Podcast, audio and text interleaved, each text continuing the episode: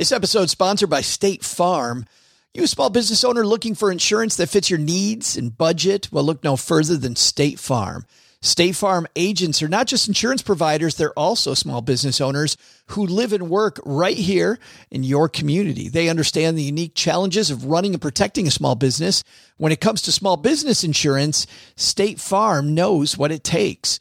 Create a plan that fits your needs and your budget. State Farm agents are ready to help you choose personalized policies that truly understand your business.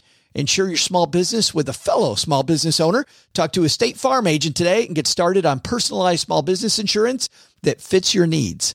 Like a good neighbor, State Farm is there. Talk to your local agent today. When you need mealtime inspiration, it's worth shopping Kroger, where you'll find over 30,000 mouthwatering choices that excite your inner foodie. And no matter what tasty choice you make, you'll enjoy our everyday low prices, plus extra ways to save, like digital coupons worth over $600 each week. You can also save up to $1 off per gallon at the pump with fuel points. More savings and more inspiring flavors make shopping Kroger worth it every time. Kroger, fresh for everyone. Fuel restrictions apply. Hello. My name is Inigo Montoya. You killed my father. Prepare to die.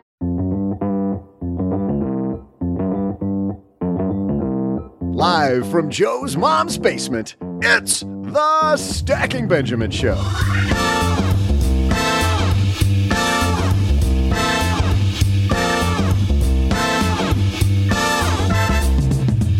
I'm Joe's mom's neighbor, Doug, and are you prioritizing your time or your energy?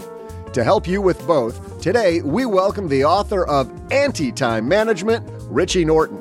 Wonder how he'll feel about me prioritizing Grand Theft Auto. In our headlines, there's a hot new ETF on the market. Should you buy some? We'll explain how it works. Plus, we'll throw out the Haven Lifeline to someone who's definitely from Australia. And then I'll share some mysterious trivia. And now, two guys who prioritize getting you both more time and more money Joe and O J J J J G.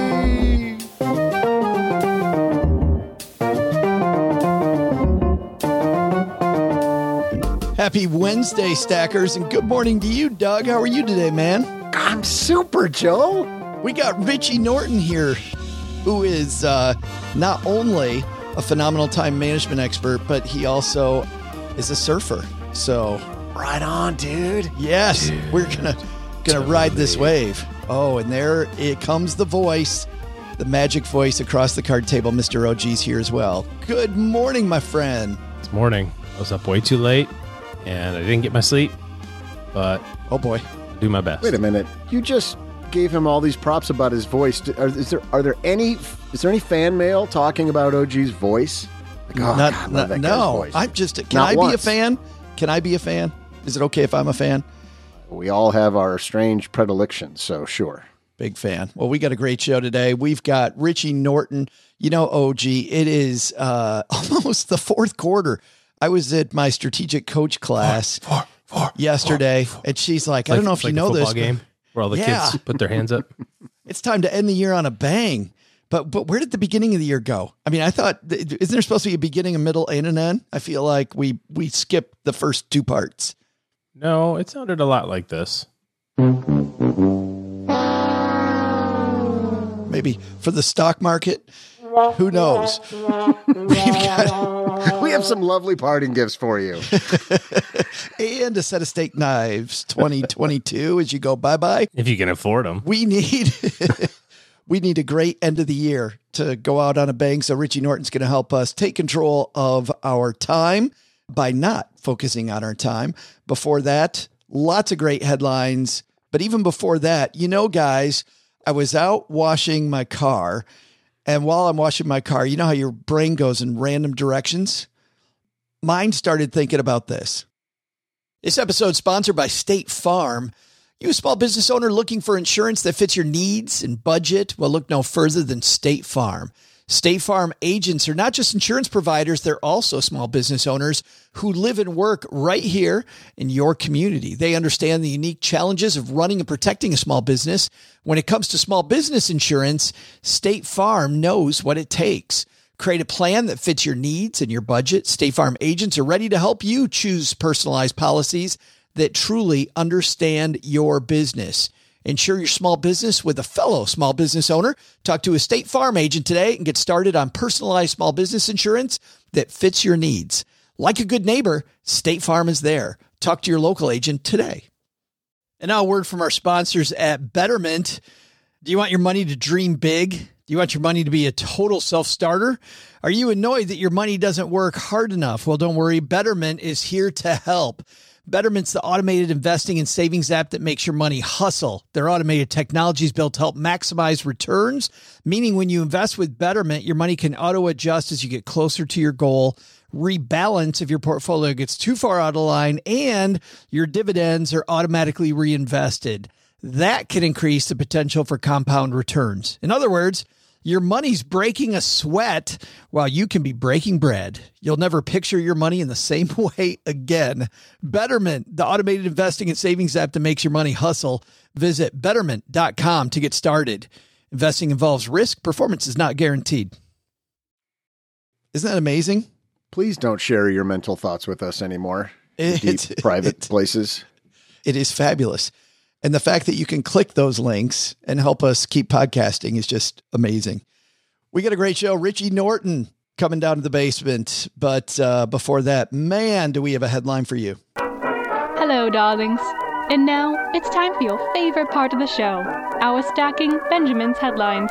Our headline today comes to us from Investment News. That's an industry rag for financial professionals. I like uh, OG going to this spot because of the fact that when I moved over from financial planning over to the media side, I noticed that the discussions financial planners are having and the discussions that the public are having are often two different things. And so to go to some of these industry publications from time to time for new listeners is uh, a lot of fun. You can see what the other side of the table's thinking about. This piece written by Jeff Benjamin. Single stock ETFs take the field, but many yellow flags are falling. I love the Friday Night Lights reference there.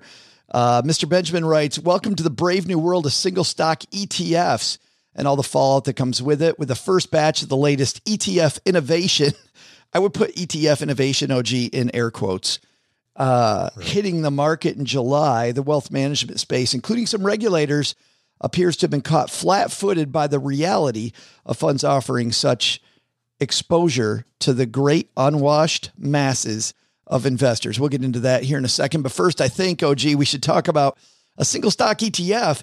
If I'm going to go buy my GameStop stock, I want to own my GameStop. Why would I buy a single stock ETF instead of buying the real deal? I can't see any reason that you would. This seems like the world's weirdest uh, solution to a problem that nobody has. Well, here's what happens. The single stock ETFs, OG, actually are all, uh, for the most part, leverage versions where, hey, you know, where you could go buy an option and maybe leverage your money that way. Nope, we're going to do it much like the Wisdom Tree ETFs, where we can 2x, 3x up or down the S&P 500, let's say, or the NASDAQ or one of the other indexes. This is now the same thing for individual stocks. Sounds dumb. Nate Geraci, president of the ETF store, says the people who should be using these ETFs are sophisticated traders, and the vast majority of investors shouldn't even be thinking about touching them. I would argue that even sophisticated investors shouldn't have anything to do with it.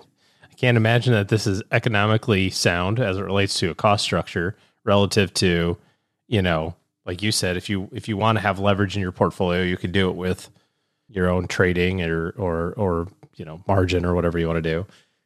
This seems like a pretty pretty sophisticated way for the fine folks at whoever created this, you know, this idea to part you from your money and give it to them. Right around the same time, the Securities and Exchange Commission was approving the first single stock ETFs in mid July. SEC Commissioner Caroline Crenshaw published a memo warning of the potential harm to investors who might not understand the nuances of ETFs designed for active traders. Here's what she writes about, OG. She writes about for options on most platforms, you got to get special. Like if you go to a TD Ameritrade or you go to a, a Schwab, Yep. y- you're going to have to get special approval to do options. Robinhood, whole different game. By the way, Robinhood, I think Robinhood, you're in, you're in. Hey, let's trade options. Let's lose a bunch of money. But if I'm at a broker like a Schwab, I've got to fill out some things that prove that I might know what I'm talking about. The bad news is now it's an ETF. What she's worried about is some investors going to stumble into this thing and go, oh, look, I can buy GameStop as an ETF. I heard ETFs are safer, right? Somebody that just knows nothing about nothing, just enough to be dangerous. Right. Hey, this is GameStop. Oh, I'm going to go buy my GameStop as an ETF because I heard that's safer than buying an individual stock. Yeah, I mean, I can't imagine that this is going to uh, last a very long time, you know, as it relates to a product line or even, well, individual product or product line. Uh, leveraged ETFs leverage mutual funds are really designed for single day exposure. And what, what most people don't understand when they're thinking about, because arguably you could say, well, take the single stocks side of it out, out of there. You could say, well, if the market goes up 70% of the time, why would I not want 150% of 70% of the time? You know, why would I not want two times that? That I mean, yeah, there's a chance, you know, this year I lost my money and it sucks but most of the time it goes up. So most of the time I should be profitable, right? Doesn't that kind of check with the math? And the problem is, is that these uh, leverage ETFs reset on a daily basis.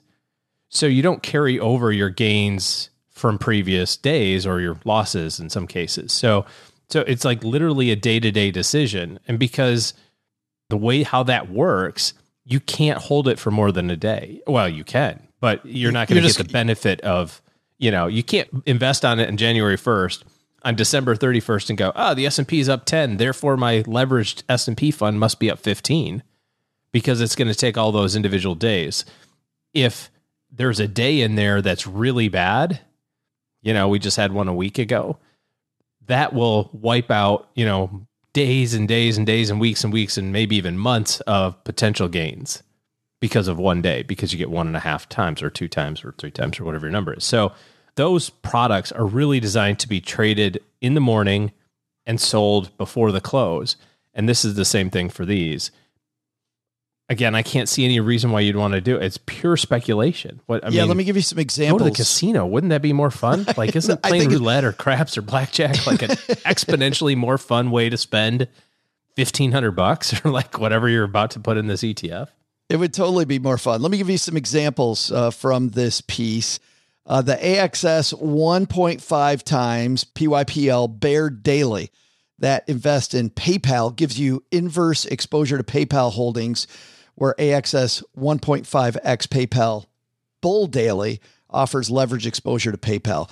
Granite Shares has a 1x short Tesla Daily, TSLA, which gives you short exposure to Tesla and of course, they once again have 1.25x long Tesla daily.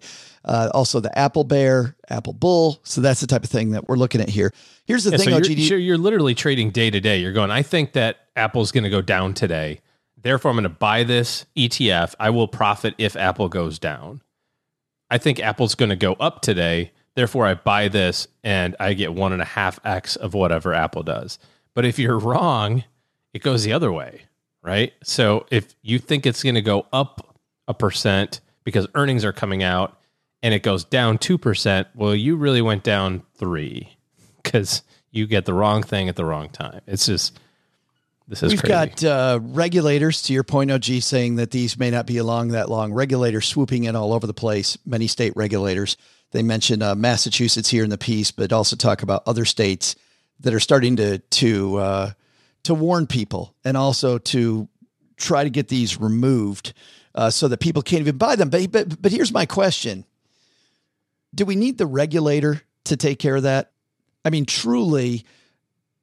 On one hand, I can see that, um, and this may get to the bigger question that you know that we've had about uh, about people getting into different types of investment now. That that we've had the rules around crowdfunding, right? That have kind of changed the game where now we can buy pieces of things that we weren't able to buy pieces of before. So regulators kind of moving away, letting small investors do whatever they will do with their money, right? Do whatever they want. In this case, well, there's some personal responsibility. 100%. Uh, you know, I agree with that. But like you said, Joe, there are a whole bunch of people, in fact, probably the vast majority of people who don't have a lot of financial prowess or financial education and they hear the buzzwords, right? You hear, like you said, the ETF, or you hear passive or something like that, and you go, "Oh, that's what I should do." And I, my buddy said Tesla's good. I heard that, so I'll just do this Tesla thing. And it turns out to be, you know, obviously a really wrong fit. There's no use for this type of product in the marketplace. This is the marketing department going, "What do you think we can charge for this?" You know, and somebody just somebody drawing it up and going, "I think we can get a hundred million dollars in this thing's pretty quick before they wise up to it." You know, These things are also creating chaos in the stock market. OG, a piece from Yahoo Finance written by Sam Potter says leveraged ETFs added to Stockcast of 15.5 billion in selling. It seems like lately what's been happening is these leveraged ETFs, they settle up at the end of the day, right? So a lot of these people that are looking for that one day shot, when they see which way it's going about 20 minutes before, knowing that the ETF's going to reset at the end of the day, start making all kinds of crazy moves. And so the last 20 minutes of trading sessions throughout the summer have become increasingly volatile as they say that a lot of these uh, this new day trader movement, uh, which started with the pandemic, these people are just looking for swings. They don't care which way it swings; they're just looking for swings. But that's such an insignificant amount of trading traders that they don't need to have a special product for it. Agreed. But we saw, you know, those traders moving GameStop and Bed Bath and Beyond earlier. Yeah, but they weren't the small traders moving Bed Bath and Beyond and GameStop. It was it was the big ones lumping on. I think so. Yeah. Yeah, every time you guys say regulate, I've just been laughing the whole time you've been talking about this because you keep talking about regulators, and all I can think of is Warren G and regulators. And then what makes me laugh is I'm just thinking of Bert from Sesame Street. Have you guys seen the YouTube where on the YouTube machine where where somebody overdubbed regulators with Sesame Street characters? No, but I'm just going to go out on a limb, Doug, and say that I think that SEC commissioners probably look more like Bert than Warren G. Oh just, yeah, just gonna, gonna go, out, go out on a limb. and, and Sadly, see- by the way, sadly, Oh, there's it's it is so worth everybody's time to go to go look that up. Sesame Street, Warren G, regulators. Oh God, it's great. You just you can't be any geek off the street. You got to be handy with the steel. You know what I mean? you're a regulator. We will. You know what we'll do? We'll put that in the 201, our newsletter, which everybody should be getting. Our newsletter has uh, a higher open rate than any of the personal finance uh, newsletters that I follow. And I'm super. Is that like an official stat? Yes. Of- we have a higher open rate. Actually, it was funny. I was at FinCon and I was talking to some people, and they're like, "Yeah, nobody opens my email. Nobody opens ours." And I'm like, uh, "47 percent of people opened our last one, and we send one out." And they're like, "Well, how often? You probably only send one a quarter." I'm like, "We send two a week." Really, You email people that much and they open it? Yes, because it's really freaking good. Brooke Miller does a great job, by the way. I'd love for one of us three The dorks to subscribers take, are me and Doug, and we rotate. Who opens? Dude, it's your turn. That's exactly. God, is it Wednesday already? I just opened It's your it. turn to open. StackingBenjamins.com slash 201, and you'll get to see uh, Warren G. We'll get dinged by YouTube if we play it here, so I think we'll we'll have to let it go this time. Hey, coming up next is uh, Richie Norton. Richie is one of my favorite people to talk to, and this guy has just a huge following. Speaking of book tour, Richie Norton had one of those book tours. You know, we were averaging uh, 35 ish people in the room per night, and Richie went on a book tour and was averaging several hundred people in the room wherever he went. So feeling a little uh, jealous of, of of Mr. Norton. But who is he? He's award winning author, serial entrepreneur. He has created several different companies, and what he found was that time management was really, really important to him. And he found out in the worst way possible, which I'm definitely going to ask him about. And if you're lucky enough that you haven't had something bad happen to you where you had to wake up, well, hopefully today, Richie and I can help you use his experience so that you don't uh, you don't get the wake up call in just the worst way. But uh, time to manage your time differently, I think. But Doug, before we get to Richie, think you got some trivia for us. I do, Joe. Hey there, stackers. I'm Joe's mom's neighbor, Doug, and today in 1937, The Hobbit was released. It's hard to believe J.R.R. Tolkien invented Bilbo Baggins without the internet or, you know, like hallucinogenics. Mordor could have been the result of a few bad mushrooms. That's all I'm saying. Speaking of ancient lands, there was an archaeological treasure you're not going to believe was privately owned as recently as 1915. It was purchased at auction. Was it Stonehenge, the Sphinx, or the heads of Easter Island? I'll be back right after I go shine my ring.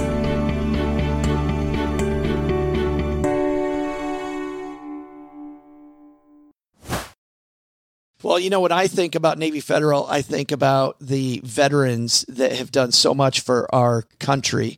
And I also think about some of our active service members. Want to say a special shout out to uh, my nephews, Colin and Nathan, who are both in the Navy.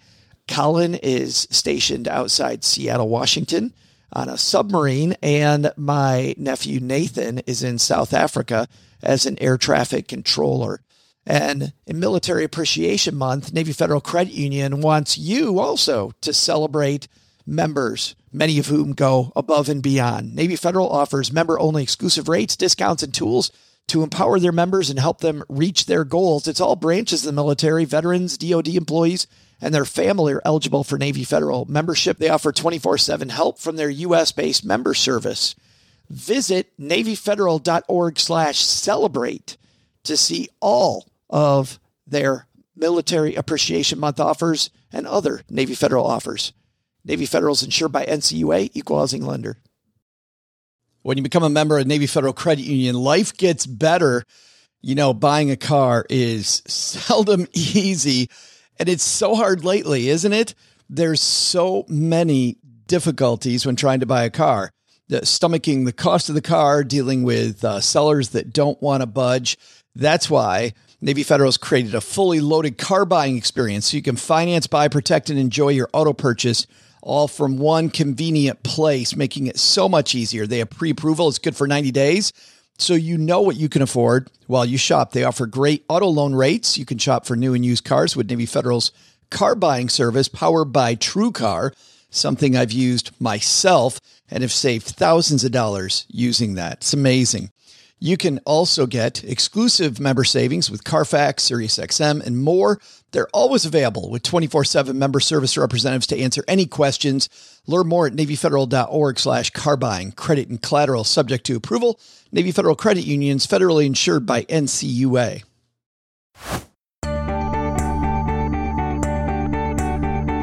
Hey there, stackers. I'm Hobbit Smell Alike and Indiana Jones of this basement, Joe's mom's neighbor Doug.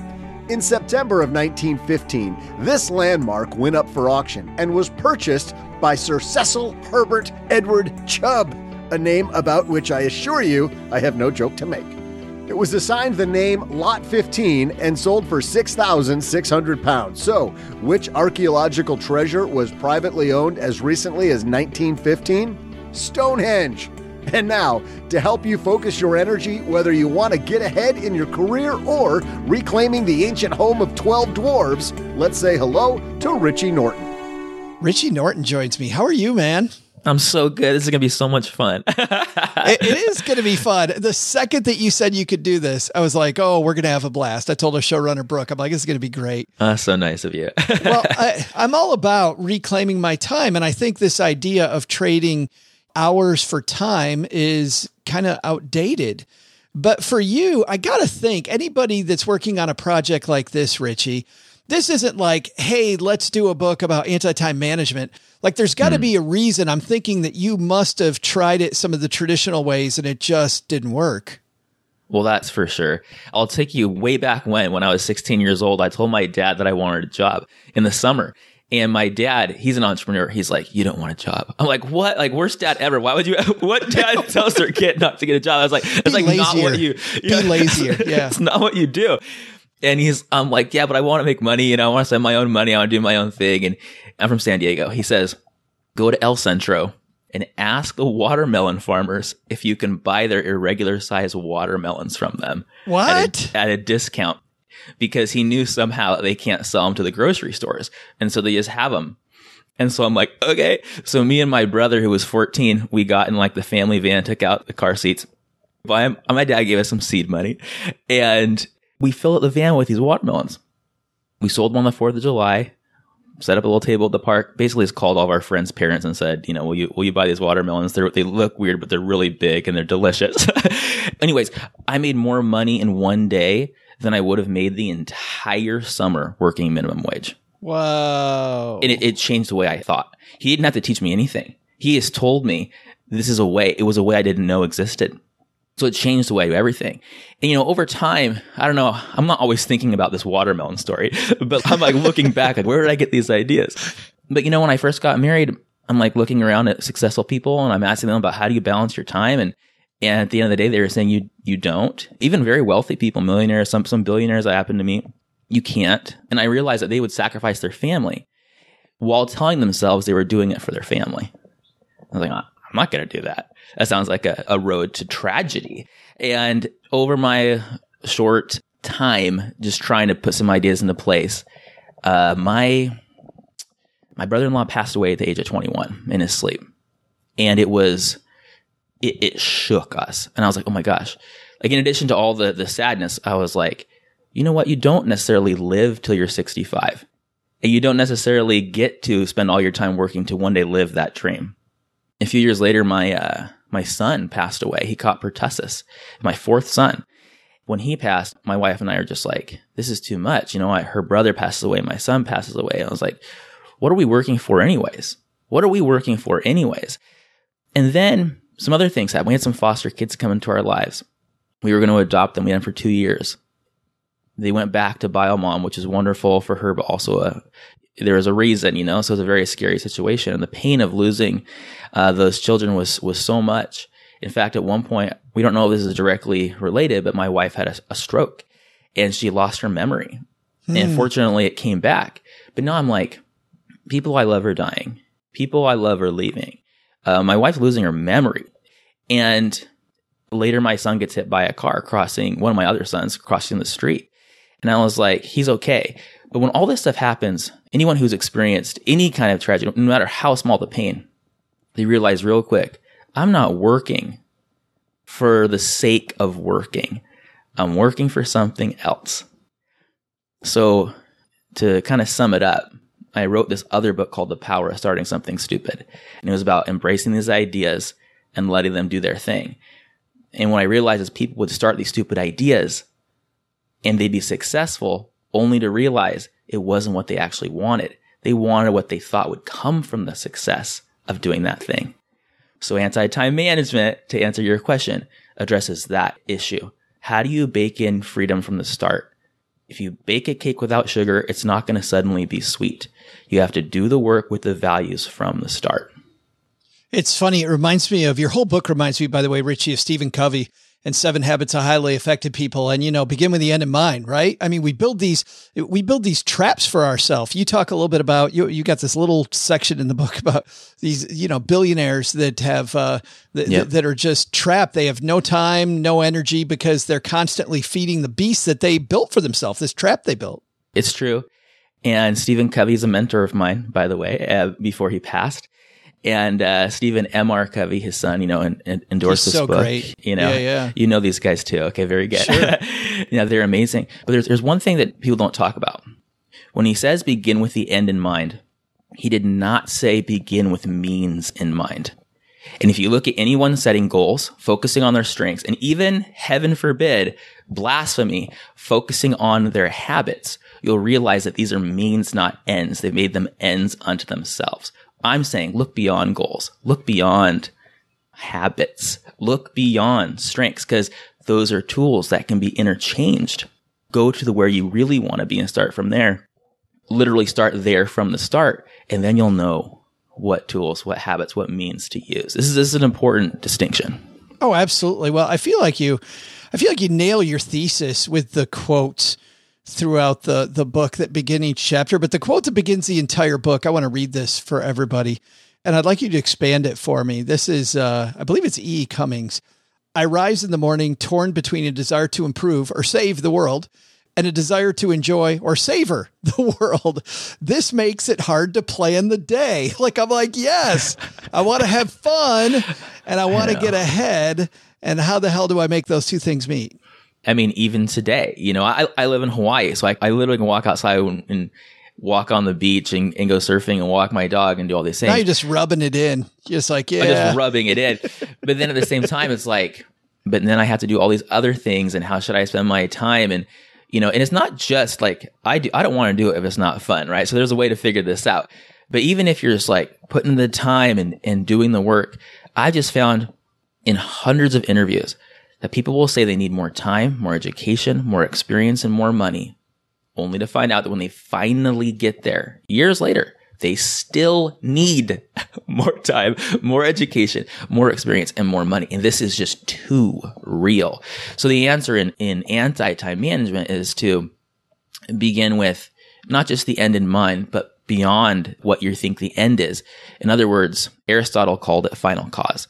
The idea of final cause is that there's four causes. You, you need this material, you need this, this design, you need this person or this agent to make it happen, and you eventually have the thing. Academics will use the example of a table. So they'll say, to make a table, you need wood, you need design, you need a person to make it, then you have a table. But if you were to ask yourself what the purpose of the table is, you might realize you don't need the table at all. And that you spent all your time building a table, all your money building a table when you could have done Uber Eats, when you could have gotten Thai food from the food truck across the street. You start realizing that your whole life, this is a metaphor. You start realizing that your whole life you spent your time doing things you thought you needed to do, but you never did. This is what we're talking about. It's so powerful. And to show just how powerful it is, you've one more story to begin the book, which is this woman, uh, Sarah, uh, S I R A H. Can you tell us about her? Yeah, Sarah is amazing. Her her rapper name is Sirah. I met her when I was giving a TEDx talk in Moldova. I was also there with US Aid speaking to entrepreneurs or would be entrepreneurs. She shows up to speak at TEDx, and I'm just like, What's your story? She's a Grammy Award winning rapper. And I'm like, How'd you do this? She explains that I'm not going to give it justice because it's so impactful. She had a, a rough childhood. Her dad was constantly on drugs. She was selling her toys to get money so that her dad could buy more drugs. Her, her dad passes away of, of what I believe is a, an overdose. She ends up homeless at some point. You know, she's has these horrible experiences, raped, you know, just, just, just all the things you would never want to have happen. Then she has this voice in her head that tells her she needs to go become a rapper. And she goes to one of those places where you stand on stage and you rap. And if you're good, they, I guess they go, yeah. And, and if you're not, they boo you off the stage. She got booed off the stage. I think it was she did every Thursday. She got booed, booed, booed. And for most of us, by the way, not to cut you off, Richie, right there, but I just want people as they're hearing this to hear kind of what I was thinking. This is where most of us quit, right? This is where most of us go, yeah, I'm done. I'm out. I'm out. And also, what's really interesting is where most of us go to is okay, let's just think of we're all in different situations. But for many people, the path to become an artist or to become a professional is to go to school. I'm not saying school is not good. I'm saying she didn't have the opportunity to go do these recitals, to, to have a chart that said you're going to do this and then that and then this, and then you're going to get a gold star. She had to become it before she became it. She made those Thursdays her school, really. There you go. And people started coming out of the woodwork to help her. So someone said, Hey, what are you doing? This is, this is like silly. and she's like, well, what do you mean? And we'll, we'll teach you how to rap. And they taught her over time. She eventually figured it out. She started meeting people, started getting on different stages, started doing different, different gigs, and she eventually won a Grammy award. So the idea was, it's not I will, it's I am. And that's a real thing.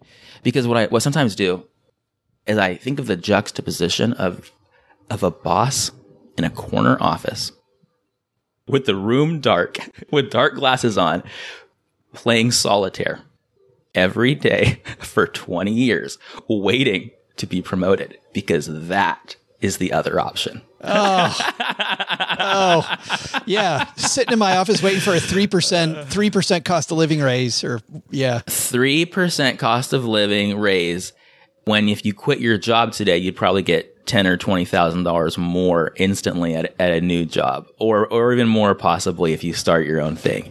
So yes, that is time tipping. She'd either be dead on the street, sadly, or she would have remained homeless for who knows how long, or she could have stepped up. And some of these examples, mine, hers, others, they they could be considered extreme. But grief is grief. It's a tunnel, not a cave.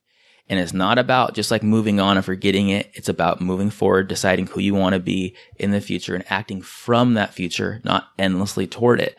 Goals from the past, to me, goals you've already done, goals from experience are tasks. Goals that are outside experience are growth. And that's where people are scared to play, but that's where you need to play if you want to tip time. Where do we begin though? Somebody sitting here listening to you and I right now, job one for them right now would be to do what? I'll be super real. If you need money, focus on obviously making money. But this will become something that never ends. Even millionaires who have, who could have all the time in the world have decidedly made themselves strapped to a, a swivel chair yeah. forever. So you got to prioritize based on your needs. If you are in a situation and everyone is, it's a choice. It's something you can think of. It's something you can think beyond. You can figure out how to get stuff done and have a dream. This is all real stuff. Ask yourself who you want to be in two years. Once you decide who you want to be, you'll know what to do. Because when you decide who you want to be in two years, you can actually find ways to become that person in six months and right now. The reason I say two years is because if you say 10 years, it's a really far distance it's possible, you're more likely to get that 10 year dream in two years or get that dream in 10 years by focusing on it in two years, one year, six months. The reason is because of this. Think about who you were 10 years ago. We're recording this in 2022. In 2012, who were you? You were a different person in a different place, different money situation, different work. Everything was different. You don't even want your 2012 goals anymore. That is what we're talking about. So to start, you break down to four parts personally, professionally, because money and meaning can go together. They don't have to be separate. People in my life, play, things that are exciting. And when you come up with your top four things, you create kind of a North Star effect. You can make all your decisions from these things. Will it lead me closer to them? Does it make them happen? Or lead me further away? You need to create projects around them. I'm going to do a project for money, a project for fun, a project with my family, a project for my personal stuff. And they stack. So one decision can impact them all at the same time. This isn't just philosophical, even though it sounds philosophical when I'm saying it. This is something you can actually do right now. Well, that's what I'm thinking, Richie. I'm thinking this is very tactical because as you're talking, I'm trying to put this into a process and this is not about a better calendar. This is about blowing up your calendar and starting with those values and working backward. Yeah, yeah, yeah. There's, there's ways you can think about that. So I like to say sometimes um, a full calendar is an empty life. And people go, what? Well, because if you have an empty calendar, it means that everything's been handled. No one is more productive than a procrastinator with an impending deadline. so I feel like you're looking at me. Are you looking at me? you're right to your point. If you're going to fill your calendar up, you might as well fill it up with the stuff you like and want to do, not the stuff you feel like you have to do and don't like it because you can delegate, outsource that stuff. And you're like, I really have to do it. Fine, do that. Everything that you put in that is your actual priority, because since we were kindergartners, we were taught that priorities last on a timeline even though priority means prior to proceed, to proceed. It's, it's weird. It's just weird. So you do this calendar and you fill it up with all the stuff you don't necessarily have to do, but you think you do. And you leave your actual values on the fringe. You can switch that, reverse it. And you go, well, I don't have enough time for that. You know what? That's the point. You will start crowding out distractions for the crap you don't have to do anymore. yeah. yeah. And do the things that actually matter. Because as a responsible person, you're going to get it done either way. This sounds like a big transition for some people. You know, people are naturally afraid. We're all afraid of change, which is funny because uh, this has been a constant my entire life, Richie, that I've, you know, I've had to lead teams and everybody's afraid of the one constant we know is coming, which is change, right? Change is going to happen. But what do you say to these people that either say they're not ready or they're afraid to move? I understand it. I'm scared every day. You know, I think we're all scared and it's not fun to be scared. But if you don't feel that little ting of scared, I mean, are you doing what you really want to do anyways? Or are you just going through the motions? And when you're prioritizing your family or personal values and these things first, the, the pain of it goes away. A mama bear will sacrifice her life for her cubs. If your dream is big enough, all the other stuff that you're scared of goes away. It doesn't go away, go away, but you're able to handle it because you're bigger than it. Your reason is bigger. Let me say it this way. People will constantly turn to time management to fix things. And it's weird because time management, if you go into history, was never, it was actually, it's a design. It's a tool. It was never designed to give people freedom. It was designed specifically to measure every drop, blood, and sweat and tears of, of workers.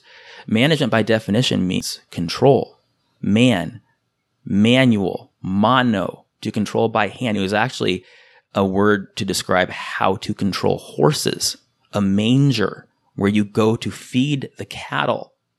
A manager is one letter away. This, this is work through management. So you go like, I'm not saying like you go, what my, my company, go, yeah, corporations are going to do what they're going to do. They've been doing it for 200 years, my friend. Oh, they want me to come back to the office. Of course they do. Why wouldn't they? Like, don't, don't be an idiot. Like, of course they do. well, what are we going to do? So you get to decide what you want to do. That's the blessing because there are other jobs that don't require you to go in. You get to choose. What's very powerful about that is then it becomes the fear melts away because it, it, you're more fearful of standing in place. Like all these things you're talking about, talking about your brother-in-law and your son and all yeah. of these things that have happened. Like if I don't design that life today, I should be more afraid of that than uh, you know what I mean of, about staying where I am and not taking advantage of that time. I want to ask you one more question here, which is I have a set of things that are my big four my spouse Cheryl might have four others. People I'm around might have their own. What if my outcomes don't jive with the people around me? Oh, I, I, love, no one's asked me that question before. I love that question. And let's do it specifically. You can do it with a business partner or significant other, but let's just say your spouse. Well, first of all, they, oh, we have to be the exact same person. No, you're, you're different people. My wife loves Pilates. I want nothing to do with that. You know what I mean? I don't want nothing to do with that. right? But if she understands my goals 100% and I understand her goals 100%, even if they're different, in that way, we are on the same page. And there will be some crossover, of course, but in that way, we are on the same page. I mean, imagine if you had someone in your life supporting you 100% and you also supported them 100% and you weren't talking about compromise. You're talking about thinking differently how can we do it all? You can't do it all. Well, what if we did XYZ to make this bad thing not happen by next Tuesday? Well, let's start there. Like, it's a different level of thinking and it requires that to do something different. And how fun is it to help her get hers uh, while she's helping you get yours? Like to be, you know, people with different dreams. But I mean, that, that gives you a whole nother meta level of help. I want to end with this image which is one that begins the third chapter of the book. And from here, by the way, guys, this is where Richie really starts to build the machine and shows you the tactics of working through how to do this reorganization that we're talking about. You say, build the castle, then the moat. And I love this imagery, but can you explain to everybody what the hell that means? Yes, I can. If you've ever seen a castle on TV or in person, uh, many of them have this this moat around it. So I'm using the castle and the moat the castle representing the dream, the lifestyle you want, the moat representing strategic and economic ways to support the castle or the dream. So what most people do, and most is with emphasis, they start with the moat, the work, dreaming of the castle, and they never get there. And by the way, that was by design of corporations. This is by design. They, this is on purpose. Now I know it's a different world in the 21st century, but we're still thinking with these 20th century management philosophies. So the idea is if you start with the castle and you build the dream and work from the dream, not toward it, from it, you can create strategic and economic moats around it to support it so that your professional priorities support your personal ones, which is a way better way than the way you're currently likely doing it. sacrificing your personal priorities for your professional ones. That's weird. Life's short. well, yeah, and I and I think about some of the you know when you when you track public companies and you track their stocks, what do you track? I mean, uh, some of the big things are are worker output, right? Output per worker, like how efficient workers are. Corporations want you to stay on the treadmill. I mean, that is the that's what we measure. We measure the treadmill, and you're talking about getting off it, which I enjoy, but so much because I don't know. We're big fans of Vicki Robin here. I don't know if you're familiar with Vicki Robin, but this idea of trading time for money is is a trap, and and it's very synergistic with I think Richie what you're talking about. The book is Anti Time Management Reclaim Your Time and Revolutionize Your Results with the Power of Time Tipping. And I'm assuming it's available everywhere. It's available everywhere. Grab it right now. I, it would mean the world to me. And honestly, this is a great interview. You made this so fun. Thank you, man. This is really good. How can I really I appreciate not it. have fun hanging out with Richie Norton? I mean, that's my question, right? Thanks a lot, man. No, so good. Thank you. Thank you. Thank you. Hey, this is Lou Mongello from WDW Radio, and uh, when I'm not at Walt Disney World or sharing my passion for Disney World or eating, I am stacking Benjamins. Big thanks to Richie for sharing his story and OG losing a child, losing family members. Such a difficult way to realize that you need to think about time differently. But I think for all of us, there's this wake up moment where you're like, you know what? My enemy is not not having enough money my enemy is not having enough time. Yeah, I mean, if it were all money, right? You know, take a look at, uh, you know, pick pick somebody, Jeff Bezos, Warren Buffett, Bill Gates. You know, Warren Buffett, Charlie Munger. Here, let's use Charlie Munger because he's older. What is he? Ninety eight years old. He's got however much billions and billions and billions of dollars. Anybody want to trade with him? Trade lives right now? Probably not, right? Oh, and become 98 years old? Yeah. Instantly? Yeah. So what's more important? Time, right? Now you got to have money. You got to practice sound financial management over your life in order to like kind of make that time less stressful for sure. But the pursuit of more and more and more and more and more, you know, it's a balancing act. That's a good would you rather question. Yeah. Usually the one Joe gives me is like, would you rather spend two hours in a dark closet with OG or go fishing? Or yeah, or go fishing. But that's Most, I like that. It's tough. Would you rather have billions of dollars but be 99 years old? Not a lot of people that would pick that. I even think back to when I was really struggling and not even living paycheck to paycheck, living day by day with money. I even think then that if I had more time, if I if I just had some time, I could think longer term where I can actually think about making some money to last versus thinking about my next meal. Because when you think about your next meal, you're going about that in a different way than if you're building something.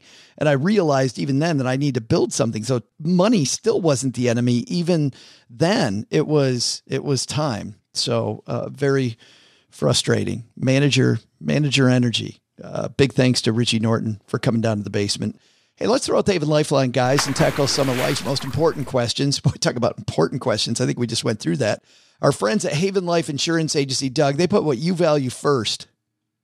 You know, Joe, just a hug and a nice long hug. And we can tell that the other person really means it and they're not just faking it like OG does. In a dark closet with OG versus fishing.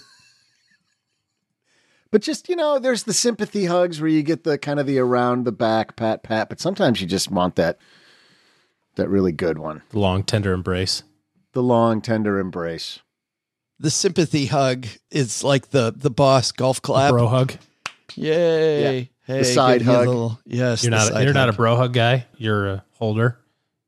You like to linger on the hug. You're the uncomfortable. Well, it's hugger. all time and place, situational, right? But I mean, once in a while, you just need the waiter's like, I get it. We're you're here every Thursday afternoon for lunch. We're not that close, dude. It's shrimp appetizer. Calm down. Don't have to hug me just because you got the larger beer. Yeah, good stuff. Uh, it's actually your loved ones in your time, but your loved ones in your time with a hug. I think Doug is a. Nice I don't think I was far sentiment. off. No, no. And you know what, Doug? That right there, that right there, that's why they made buying quality term life insurance actually simple. Hello. Had to stack, Head to stackybenjamins.com slash Haven Life now for a free quote. Haven Life, they're committed to offering a modern way to buy life insurance. I just saw our good friend Matt OG at FinCon from, from Haven Life. Matt says hello. He also said that all their policies are issued by parent company MassMutual, more than 160 year old insurer. You're not going to have to wait several weeks for a decision and that they have really awesome customer support. He said all that exactly the way I just said it. It might not be true, but uh, we did talk about some cool things uh, that Haven Life's doing that we'll bring to these microphones in the next few weeks. But for now, let's bring to the microphone the guy we're throwing out the lifeline to today, and that is uh, Peter from Australia. Oh, before I do that, I should say stackybenjamins.com slash haven life is where you go. Get your life insurance done, people, and then listen to Peter from Australia. Good day, mate. My name's Peter from Australia. So I'm down here in my Speedo about to put a shrimp on the barbie and crikey, I spilled the Fosters all over my financial plan. Anyway, both my little Joeys have left the pouches. Wait, before we finish this, is he from Australia or Charlotte I felt like it was a little. there was also a little Mississippi thrown in there. was, there was a little, he was, uh, he's from South Australia, It's a- the Bible. Belt, down by I, don't, Melbourne. I didn't hear it. I don't know what you're talking about. I didn't hear that. Anyway, we'll finish. Let's finish. we say down here in Australia. Not only that, but they both graduated from Brisbane University, which is definitely a real university. Very proud of them as they're both off to work now, now. it's Colonel Sanders. One is designing bloomin' onions at Outback Steakhouse, and the other is uh, protecting babies from dingoes. But here's my question I've got too many dollars left in their 529 plan. What should I do with all those jolly green giants I got stashed away in there? And don't forget about my free t shirt. I'm an XL in the chest and biceps and a small in the waist. Have you got one of those? Send it straight away. I got some East Coast. Then I got a turned little, bit of uh, was there a Scottish? got some Scotland. Maybe his parents are very diverse. They're from different. Multinational. Such a sh- smorgasbord of accents. It was hard to. The fact that they come in and out is the weird piece. I've never heard. I don't think it's that just- appropriate for us to be speaking ill of a listener who's good. calling in with a very serious question and the question and is, just Elf, wants a t shirt. He just wants a t shirt. You can tell. the question. I, I I just figured out the game. I just figured out the game. Is this is this one good enough for a T-shirt? I don't know. I don't But what. I do know is, oh, gee, this is a very good question. It's definitely good enough for a t shirt. Send the damn t shirt. This is a very good question, which is uh, you got money left in the 529 plans.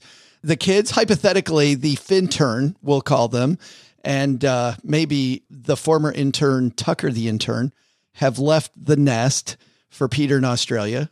And there might be some money left Oddly in a specific example to choose. might be some money left in the 529 plan. What do you do? Well, there's a couple of things that you can do. Firstly, if you have an expenses that you didn't expense, so to speak, to your 529, you can kind of use that, but it's only going to be, you know, only if you haven't used it.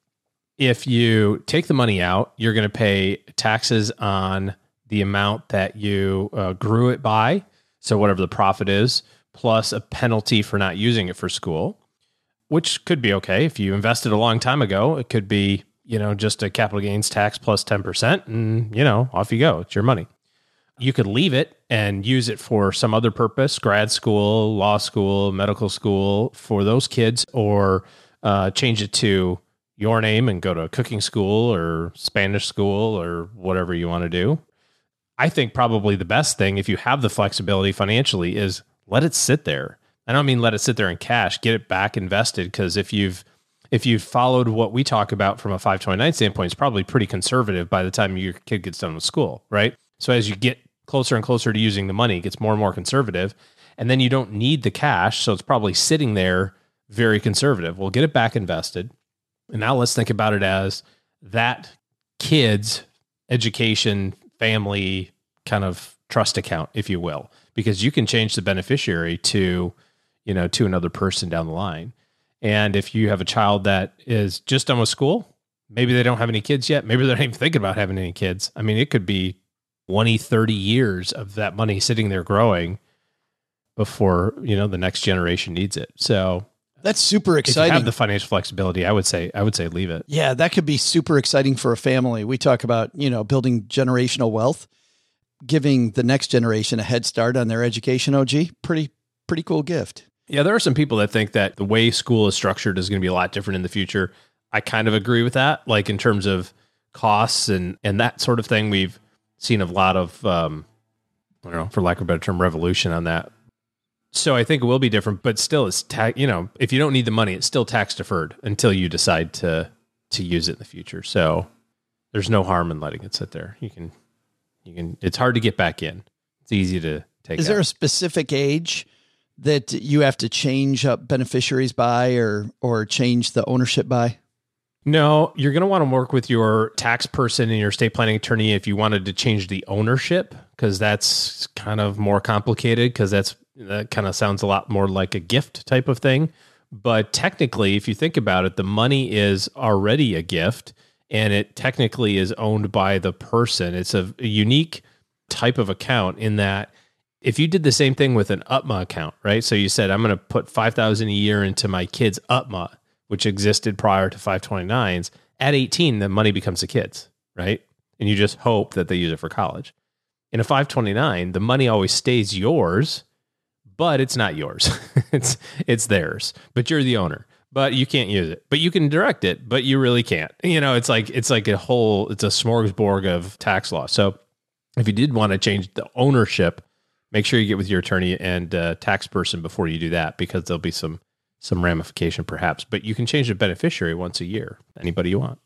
Well, not anybody. It's got to be within an extended family tree, but basically anybody. Doug, just a random question for you. Are there any other questions you think Peter maybe should have asked that he didn't ask? I don't. I mean, I don't have any insight into Peter's really smart brain, but uh, no, I think OG covered it. There's no time her uh, expiration. Like you, can, it can sit there for 50 years So far, there's no time expiration. Could sit there for 50 years. until highly. I would imagine this is something that's highly subject to you know laws that get passed. Yeah, I mean, like everything, generally. I wouldn't bank on the future, the the law being changed if you're already in there. I mean, there's only been a couple times in history where you you weren't quote grandfathered in with money that was already there. It's such a new product, you know, relative Yeah. to the expanse of time. I mean, look at look at 401ks are still barely 50 years old at this point. Next question I have, OG, which is a tough one, is how long does it take us to get a T-shirt to Australia, especially when we don't know the address? Peter didn't leave his address. Yeah, or email probably. It's uh it's virtually impossible. So We got to know. work on this. There's a. I mean, can we get Gertrude on this? Somebody, we got no, to track hate to down have her Ida. waste her valuable time. Peter. Yes. Done. Yeah. You know.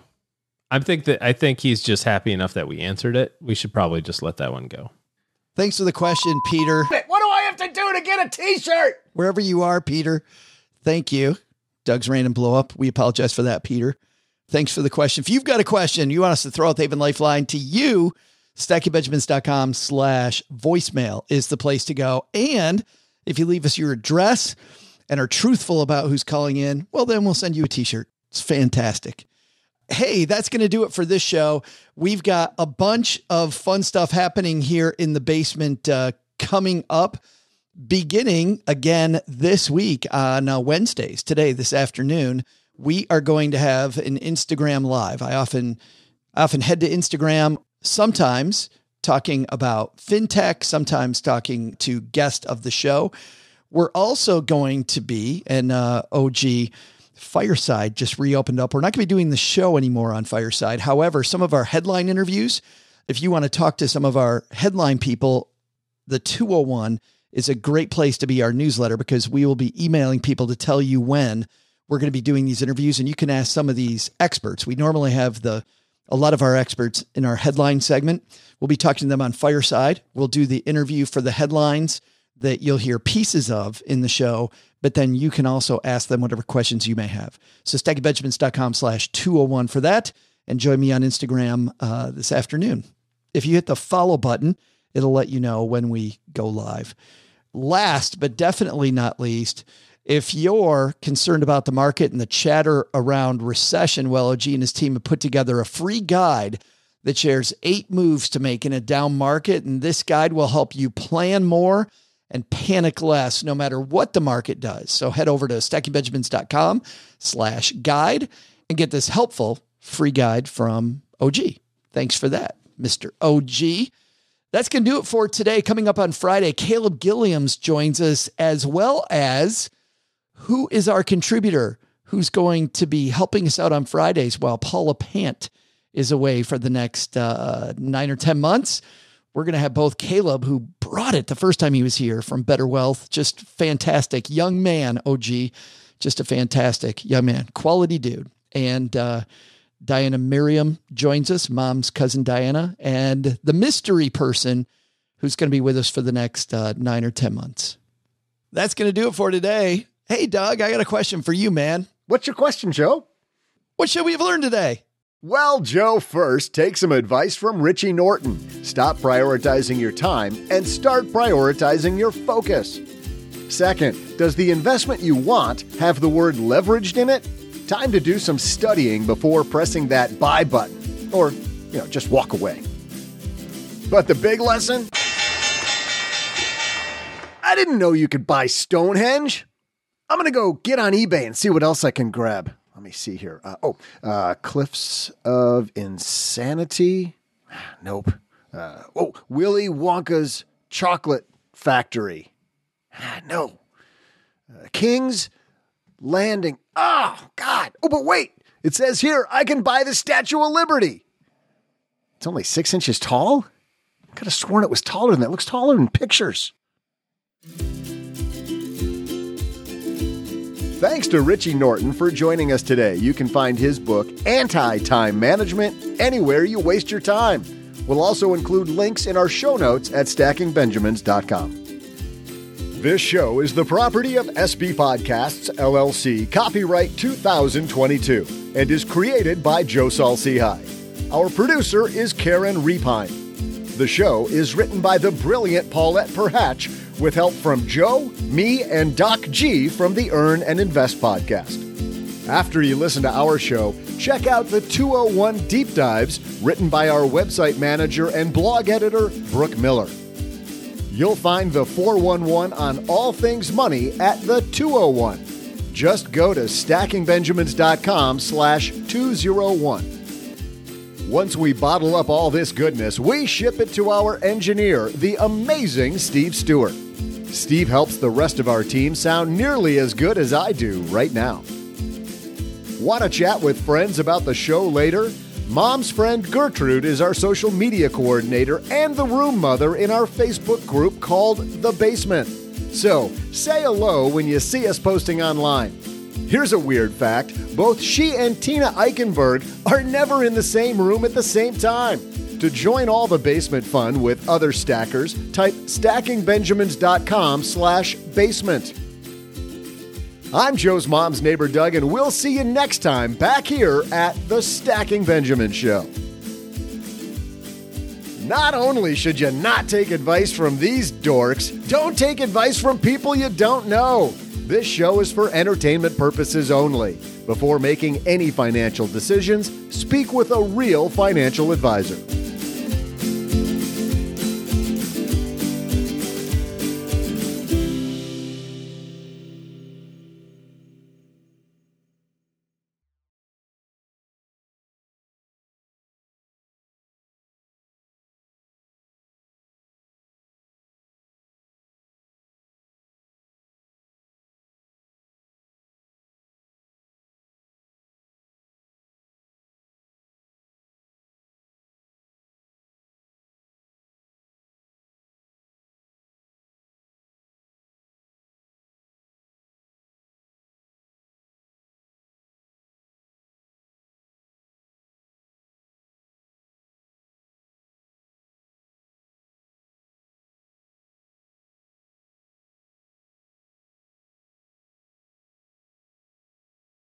With summer coming to a close, maybe closed, it's feeling very fallish here in Texarkana. Can't wait to get the solo stove out.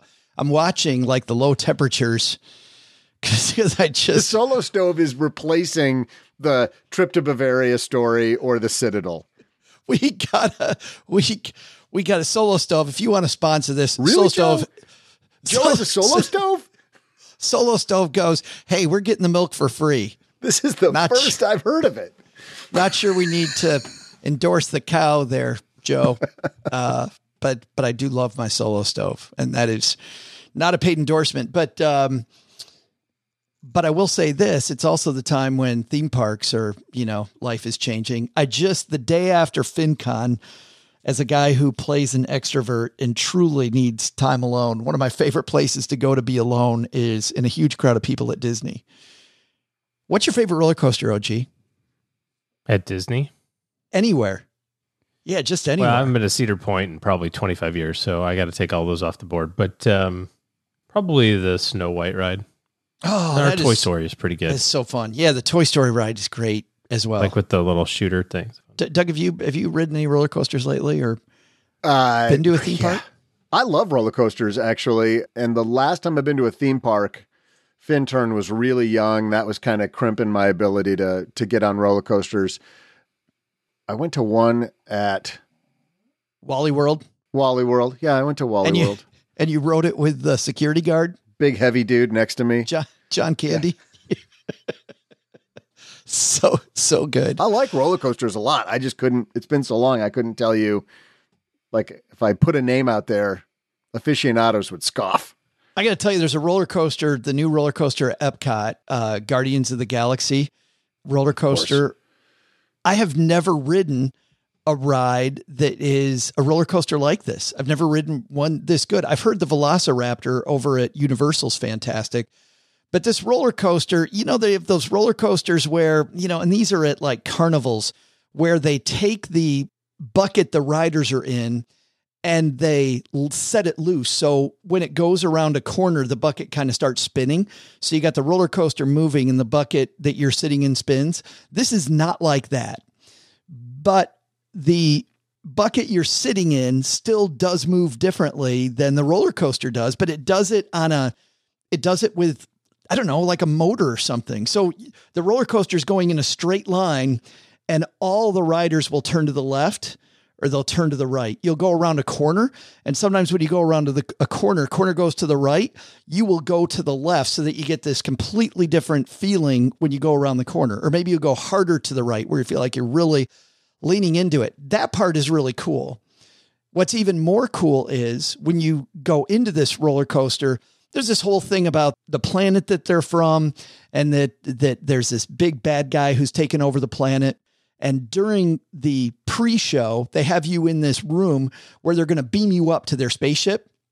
And you're standing in this room and then these lights come on above you and you see you know, there's all these noises and all this stuff like you're about to be beamed up.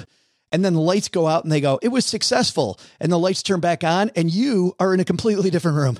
Like the room has completely changed around you. It was the most bizarre thing the first time I went through it because everything just changed. You totally feel like you've, you're in a completely different place. You get on the roller coaster. There's this big, big bad guy on this huge screen in front of you, and the Guardians of the Galaxy show up. This is right the beginning of the ride and your little uh, bucket turns around so it's faced backwards. So you're watching it behind you, this big guy who's about to kill the earth. And at the last second, he says, What's that horrible noise? Like in this horrible, you know, Australian accent. Uh, horrible Australian accent, right? that, that sometimes is Midwestern, sometimes Southern, sometimes British. You don't know. I think I'm going to need that But hug. he, what's this horrible noise? Then the main guy, Star Lord, says, What do you mean horrible noise? That's rock and roll. And there's no way in hell you're ever going to kill rock and roll. And a song starts, and this is where the ride guys gets really cool. It's a different song every time that they play. The first time I wrote it, I was rocking out to Blondie in my ears, one way or another. And and and they've got, you know, the characters are going on and there's supposedly some plot go all I'm doing is rocking out to Blondie while this roller coaster's going around. And it was so damn fun. And then the second time it was um Disco Inferno. There's few things more fun than riding this roller coaster. It just it was such a surprise. Like the ride starts is different every time, and there's things that happen during the ride. Sometimes the ride stops, sometimes it doesn't. It was two different rides. I rode it twice. It was it was amazing. If you get a chance, OG, to get to uh, to get to Epcot, or Doug, you get a chance to get to Epcot. Not only can you drink your way around the world like you did last time. Oh, I'm in now. Oh, there's nothing more fun. OG knows this. The drinking your way around the world at Epcot. Except the sake. That is nasty. You could have said no. You could have said no. But OG's not a quitter. They can't see your head shaking no. Well, stackers, the show might be over, but the celebrations are just beginning because it is Military Appreciation Month and I want to celebrate people like my brother in law, Eric, who is such a giving person. Eric will do just anything for you. And as a Marine, you can see that his time in the military taught him to be a guy who gives to his community, gives to his family, and is always there when you need them. This Military Appreciation Month, Navy Federal Credit Union wants to celebrate members like Eric who go above and beyond.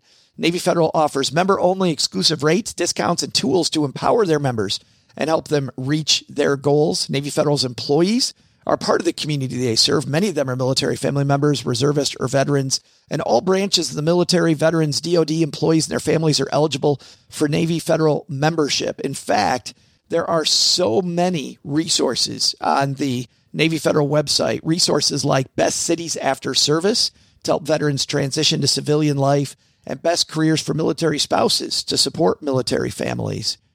Visit NavyFederal.org slash celebrate, and you'll see all of their Military Appreciation Month offers and other Navy Federal offers. Navy Federal is insured by NCUA, Equal Housing Lender.